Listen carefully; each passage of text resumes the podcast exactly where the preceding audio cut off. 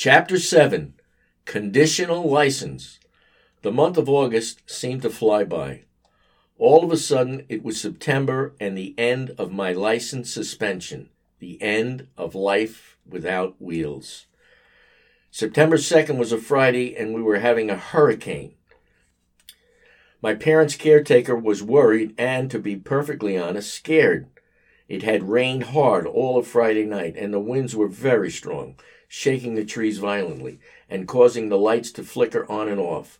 So I agreed to spend Saturday night at my parents' house. I called Dr. Claps early Saturday morning, and he agreed to pick me up in Babylon and drive me to my parents' house. What a great friend. My sister was happy and thanked me several times.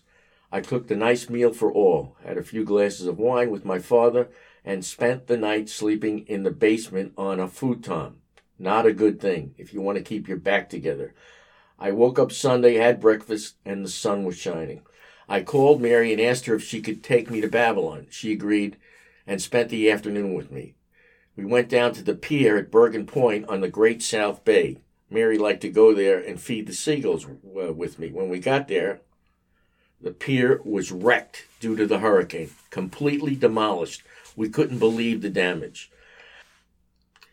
I was eligible to get my conditional license on Monday, September 5th. However, that was Labor Day, and all government offices were closed. I asked Mary if she could pick me up early Tuesday morning and take me to the Department of Motor Vehicles so I could get my license. Naturally, she said she would. Mary is a teacher and the school semester didn't start until that Wednesday. I spent Labor Day just hanging out, usual stuff. D and D in the morning, walked to ShopRite, had a few cocktails, watched baseball, made dinner, went to sleep. The next morning, Mary was at my place right on time, 7:45 a.m. The DMV opened at 8:30 and I wanted to get there as early as possible. Going to the DMV is a pain in the ass. The lines are long, and the smells that permeate the building sometimes leave you on the verge of nausea.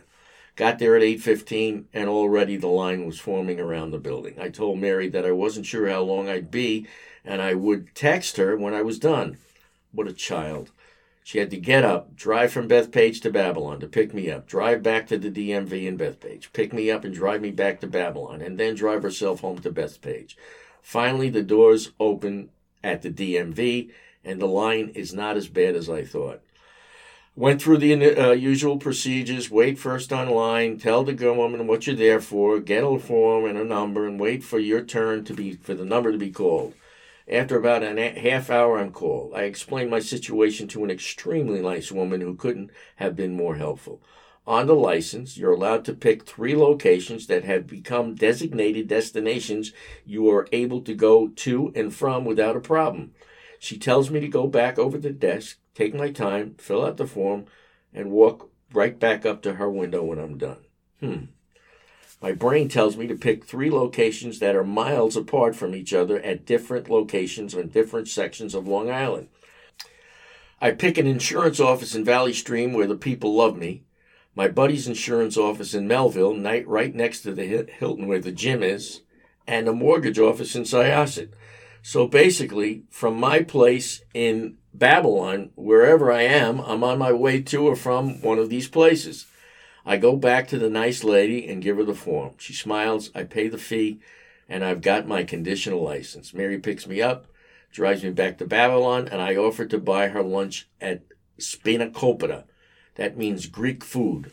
I tell her I'll meet her back at Ginny Lane in about an hour. I get to the house, go to the computer, do some work, and I'm ready to leave. Walk to my 2011 Lincoln, start that baby up, and I'm on my way. I'm whole again. I got wheels again.